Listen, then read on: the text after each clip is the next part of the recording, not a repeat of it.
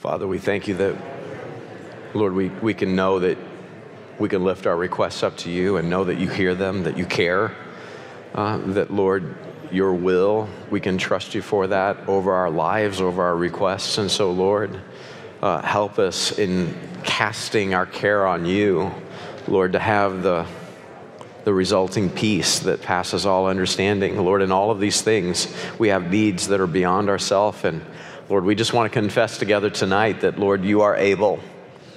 Uh, nothing is too hard for you. And so, Lord, over every request, we say, God, your will be done, your kingdom come, be glorified. We pray in Jesus' name. Amen. Okay, we're in Proverbs chapter 13. We've got just a little bit of time, so let's get it in high gear. If you didn't get a handout on your way in, raise your hand and, and uh, the connections team will hook you up. You can get a digital copy of the notes at uh, the, the, the, uh, the YouTube, Facebook, uh, the church website, mbtkc.org. So we're still looking at contrasts between the righteous and the wicked. Proverbs chapter 13. We'll just look at the first three verses.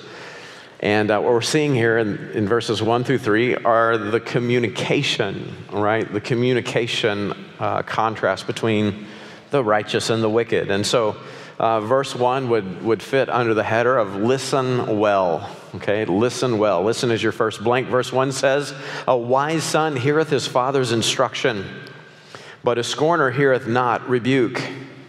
Now, I want you to notice as you look at your Bible, or it's there in your notes, that word heareth is in italics. So, in the English rendering of the Hebrew text, the word heareth is implied. The verb is implied in the construction of the Hebrew statement. Uh, so we, we, we, we translate it, it's an implied verb in the English translation. And so anytime you see italics, in your King James Bible, that indicates that that word was not in the original Greek or Hebrew. If it's in italics, the translators are wanting you to know up front this word was not there. You say, well, then why did they put it there? Because you wouldn't understand your Bible. You wouldn't understand what the Greek or the Hebrew said without the translators putting that implied word in the translation of the text. So the translators wanted you to know that they had to put this word in there, they had to have it in there in order to make it make sense in English. In terms of the Hebrew, it's a wise son, his father instruction. And that's good, man. That's so beautiful because the implication is one is the product of the other. A wise son is the product of his father's instruction. And so you can contrast that with the second phrase. And the word heareth not, well, that's there in the Hebrew. That's in there. That's why the translators knew that it's implied in the first phrase. Notice the contrast. A scorner, but a scorner, a scorner heareth not rebuke. Sometimes a father, in instructing his child, he has to rebuke that child. A scorner, if the child's a scorner, he won't hear it, he won't receive it. So get this down in your notes. A scorner refuses rebuke. Scorner is a marker, a mocker, right? What's a, what's a scorner? Well, that's, that's the mocker that whenever you tell them, you're, you're kind of being a jerk. They say, I know you are, but what am I? You know, and, that, and you just can't win. No, you're being, you're being a jerk. I know you are, but what am I? You're a jerk. I know you are, but what am I? And that's, that's that person that you want to just physically quiet, you know? You can't help a scorner. Boy, I hope somebody is listening tonight. You cannot help a scorner. There is no helping a scorner. Proverbs 9, verse 7 says, He that reproveth a scorner getteth to himself shame, and he that rebuketh a wicked man getteth himself a blot. Reprove not a scorner, lest he hate thee. Rebuke a wise man, and he will love thee. See, a wise person says, I don't want to go stupid. I don't want to roll dumb. I don't want to roll crazy. If you see something say something, I want the opportunity to correct my trajectory in life. A wise person will thank you for the correction, but a, correction, but a scorner, a scorner just screams and yells and makes a mess. Chapter 15, verse 12 says, A scorner loveth not the one that reproveth him. I mean, it took a lot to just speak up and say something. A scorner loveth not the one that reproveth him, neither will he go unto the wise. Verse 5 says, A fool despiseth his father's instruction, but he that regardeth reproof is prudent. Okay, so why is the scorner this way? How come they don't want to be corrected? How come they don't want instruction or rebuke? They will not listen, they will not be corrected. You cannot help a scorner. And here's the sad thing they never make it they just don't make it spiritually. And that's heartbreaking whenever you see someone who is going through life a scorner and you try to talk to them, and all it does, no matter what you try, it just makes a mess with this person. They will not listen, they refuse rebuke. Whatever you say, they, they just blow it up. They blow it out of proportion. They're, they're, they're, they're, they're, uh, they're, they're like judo masters of victimhood you know, you're a monster for trying to point out the fact that they've got fangs and claws and, and they need clipping or whatever, you know, and, it, and, it, and somehow it's all your fault and you're the. It's heartbreaking. They refuse to be helped because they won't just get humble and just gratefully submit to God. They've, uh, uh you know, many of them think they have reasonable objections that validate their scorn. They don't. We see them pass through this church all the time, scorners. They come in, they know better, they're smarter, they're better looking, they're whatever. I mean, they probably are. They're probably all those things. But they despise everything that's going on with God's people. They know better, they're smarter. They don't know better. And for some reason, they can't look at the fruit of their lives and see a lack of God's blessing and end up doing the math. Why aren't you winning souls, making disciples? Why aren't you producing fruit that will rebound and redound to the glory of God at the judgment seat of Christ? Why isn't that happening? Well, you know, I'm not in agreement with XYZ. I'm smarter. I know better. I'm and, and on some level just despise the rest of God's people and you know whatever trajectory that they're on. Never mind the fact that they're fruitful, they're multiplying. We've said this before. We, we probably said this a hundred times from this pulpit. We don't know everything we're not going to say and do everything correctly. We're made out of dirt. There's probably very little that we do well at MBT. We make mistakes all the time. Guess what? We're just like you. We're a bunch of people made out of dirt with a mighty God and a great Savior. And so, help us, God, by His grace. We're going to move forward in faith. We're going to move forward according to His Word. And you're going to see problems at MBT. And you can decide to either get humble and help or you can get full of pride and you can scorn. That's what will happen. And you just see it all the time. They're the, they're the, they're the, the stairwell pastors. just, I mean, the wolves in sheep's clothing. And there's never any fruit. They can't look at their life and say, you know, I've been, I've been going this way for the last 20 years and I've got no fruit to show for it. Man, if you just get humble, and just realize you don't have the answers to everything. Stop scorning, get humble, draw near to God. He'll draw near to you. And you know what? The hand of blessing, the blessing of the Lord will be on your life, maybe for the first time in your life. Humble yourself under the mighty hand of God. And then in due time, He'll exalt you. It's heartbreaking to me to see people who have so much potential, but because they're a scorner, they will never amount to anything. They're like a dog. How much glory can a dog bring to Christ? You say, Pastor, that's really mean. You can't call people dogs in church. Well, Proverbs 12:1, whoso loveth instruction loveth knowledge, but he that hateth reproof is brutish. You're like a beast. Don't be like a dog, be like Christ. He was the perfect son. Check out how, how Jesus rolled. Hebrews 5 8. Though he were a son, yet he learned, yet learned he obedience by the things which he suffered. He didn't rebel, he didn't act out. He submitted. He submitted to the will of the Father and he took up his cross. God help us to get humble. Verse number two. You're going to say, man, Pastor Miles was mean last night. Watch your mouth. This is verse 2. A man shall eat good by the fruit of his mouth, but the soul of transgressors shall eat violence. Now, we already saw this in chapter 12. A man shall be satisfied with good by the fruit of his mouth. Verse 18 There is that speaketh like the piercings of swords, but the tongue of the wise is health. Okay, so how does a man eat good? By what he says. Well, what does your mouth build up? What's your mouth building in your life? And, and we've made this connection before Ephesians chapter 4. We are wise if we're using our mouth to build up God's people. You're part of a local church, so you're to speak the truth in love. The goal is for the whole church to grow and be conformed to the image of Christ in all things. He is our head. Verse 16 says, From whom the whole body fitly joined together and compacted by that which every joint supplieth. What comes out of your life and out of your mouth, that is supply to this body to be edified to grow in Christ. And that is according to the effectual work, working in the measure of every part. Turn to your neighbor and tell them, You're a part of the body of Christ. So edify me in love, right? That's what the working is to do. It's to increase the body unto the edifying of itself in love. And when you do that, when you're a part of something like that, your speech will return as blessing. Right speech always returns as blessing. People who just come and sit and attend, you're in a service, you attend, and then you leave. You never connect when you're going through a rough time and you need supply, you need help, you need blessing. Nobody even knows you're going through a hard time because you don't have connection, you don't have relationship. You've not been part of edifying and building up the body of Christ. So the body doesn't know that you're suffering. If it did, we'd all suffer with you. Be a part.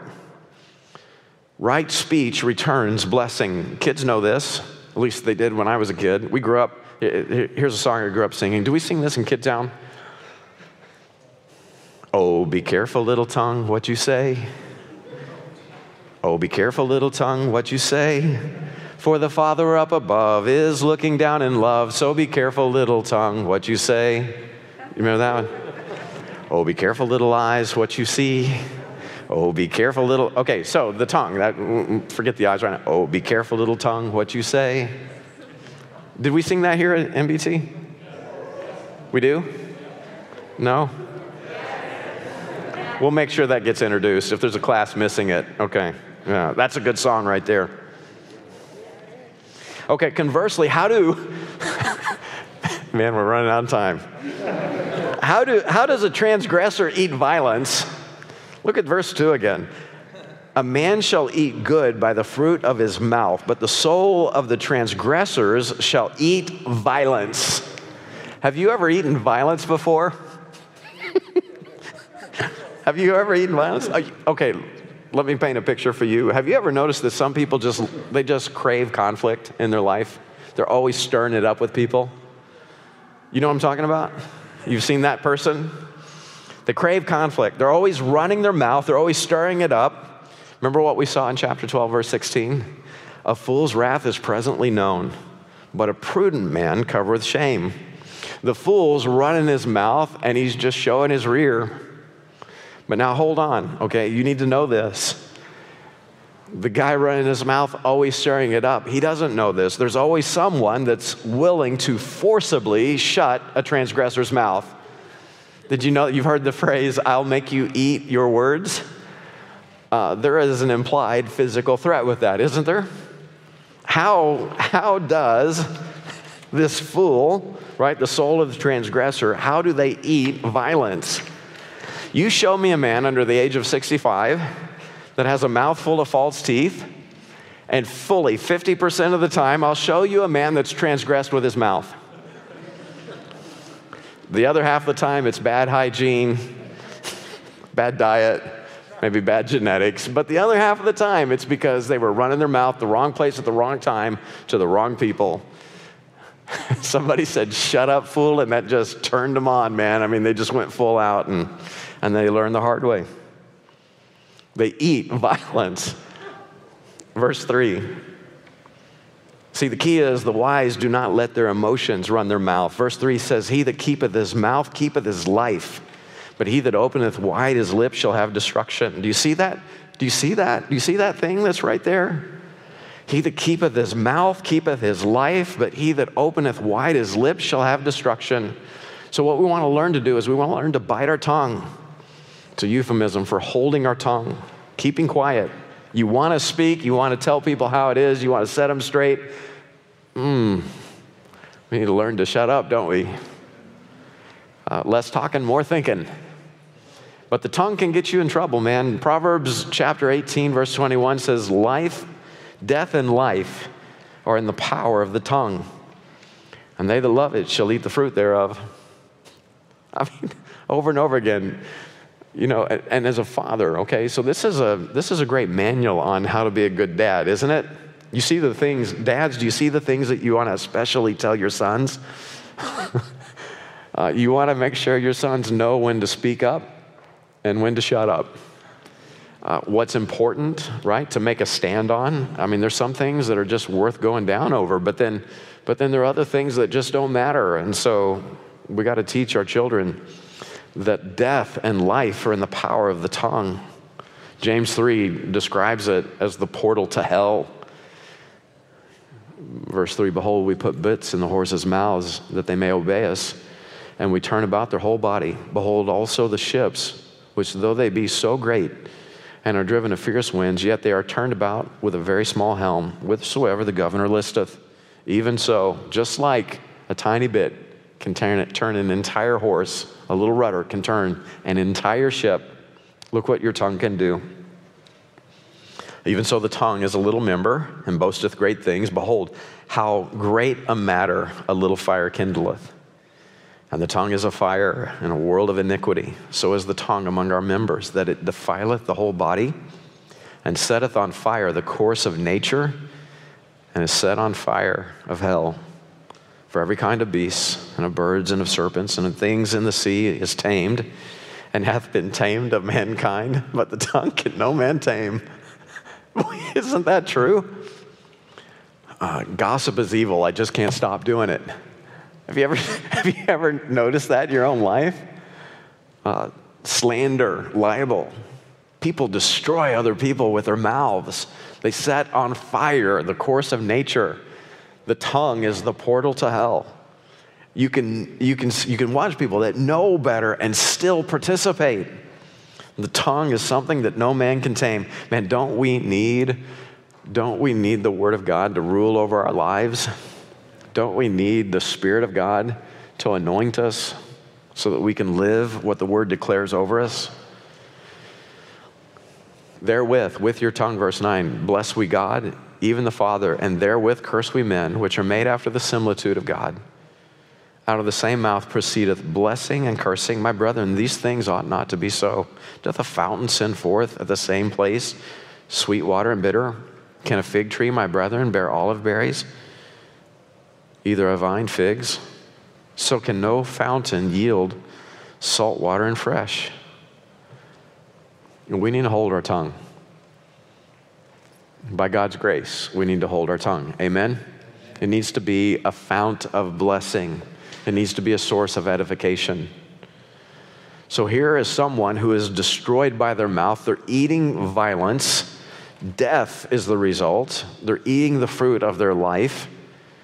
Let me give you a couple of examples of people who did not watch their mouth. One is past, one is future, and both their mouths destroy them. And, and, and for the, the latter, the justice is poetic. Herod got in trouble with his mouth. He was a great speaker. Uh, it's time for him to give the royal update. So he's in royal apparel. He sat on his throne. He makes oration, verse 21. The people are blown away in verse 22. They're all shouting, and look at what they're saying. It, and they're describing Herod's speech, it is the voice of a God and not of a man. And immediately the angel of the Lord smote him because he gave not God the glory, and he was eaten of worms and gave up the ghost. So his mouth was his end, his destruction. But notice the mouth of the Lord. This is beautiful. But the word of God grew and multiplied. Do you see the contrast? You say, well, why are you, why are you pointing that out so strongly? Well, Herod was a type of Antichrist but the Antichrist himself, it's his mouth that is, is his undoing. And you can read about the Antichrist in Revelation chapter 13. And it describes him as this beast rising up out of the nations, out of the sea.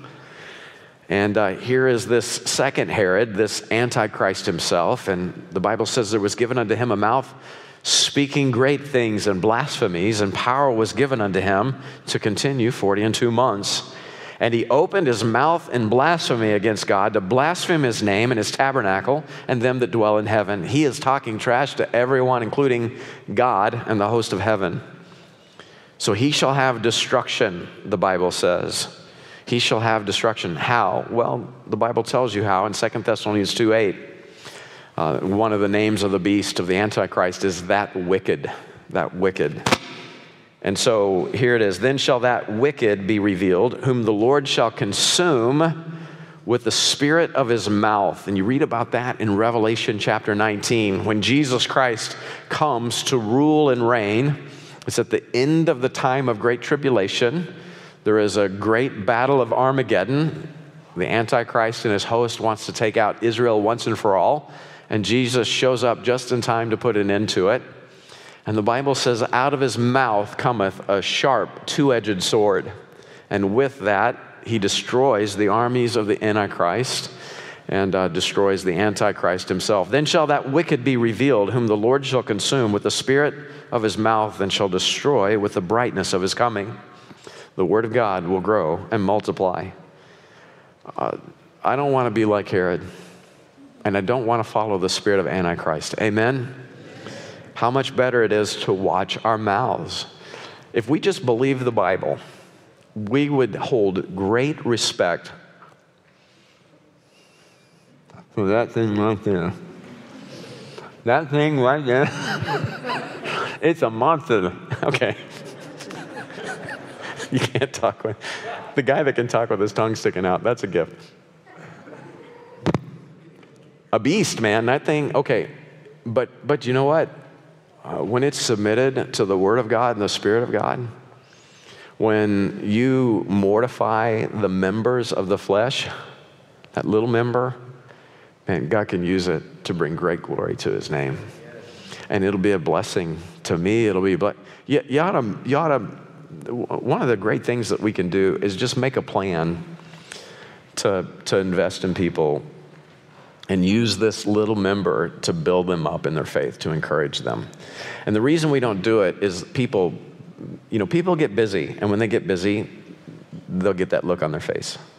And then they're not approachable anymore.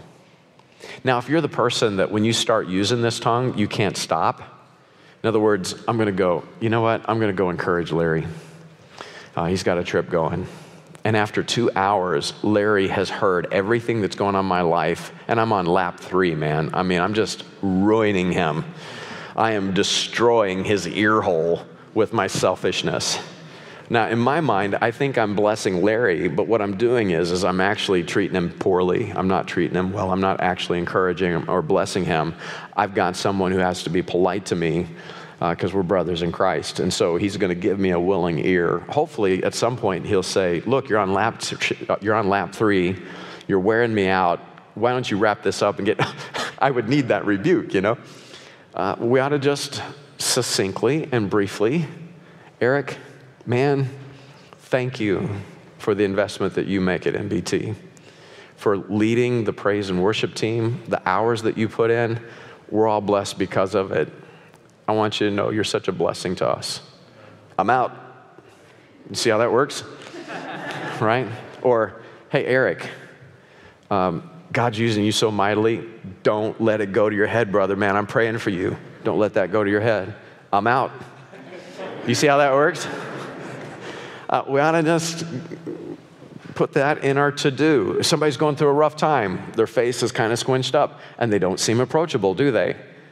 Oh, man, God loves you, God loves them. Go love on them and edify them, encourage them. Does this make sense, brothers and sisters? We need to watch our mouths.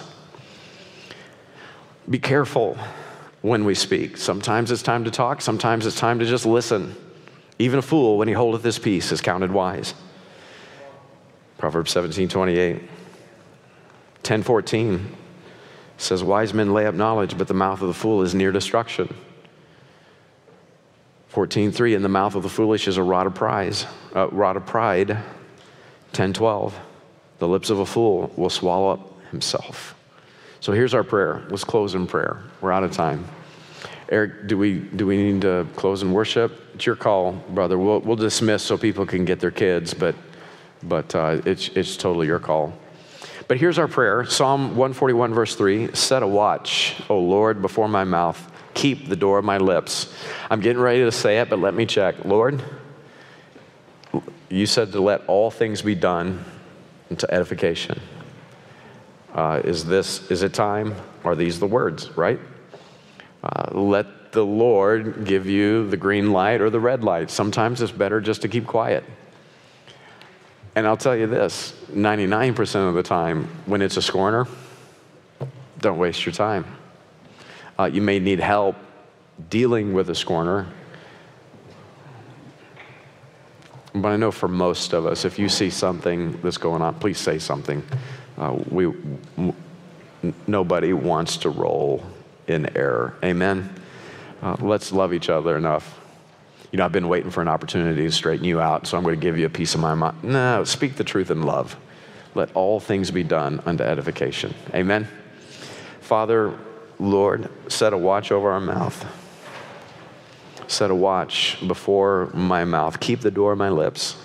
God, help us to be wise with our speech so that our brothers and sisters are built up in their faith, that they're encouraged. And Lord, sometimes, sometimes, um, every once in a while, we, we, need, a, we need a good rebuke.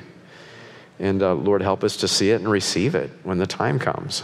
Um, Lord, there's, there's, there's, there's, a, um, there's a rebuke that's biblical and there's one that's not. And so we need wisdom for that. Lord, you said in Ephesians 4 that you're going to use every member to build up the whole of the body. And so, God, we're trusting you for exactly that right here at MBT. We pray in Jesus' name. Amen.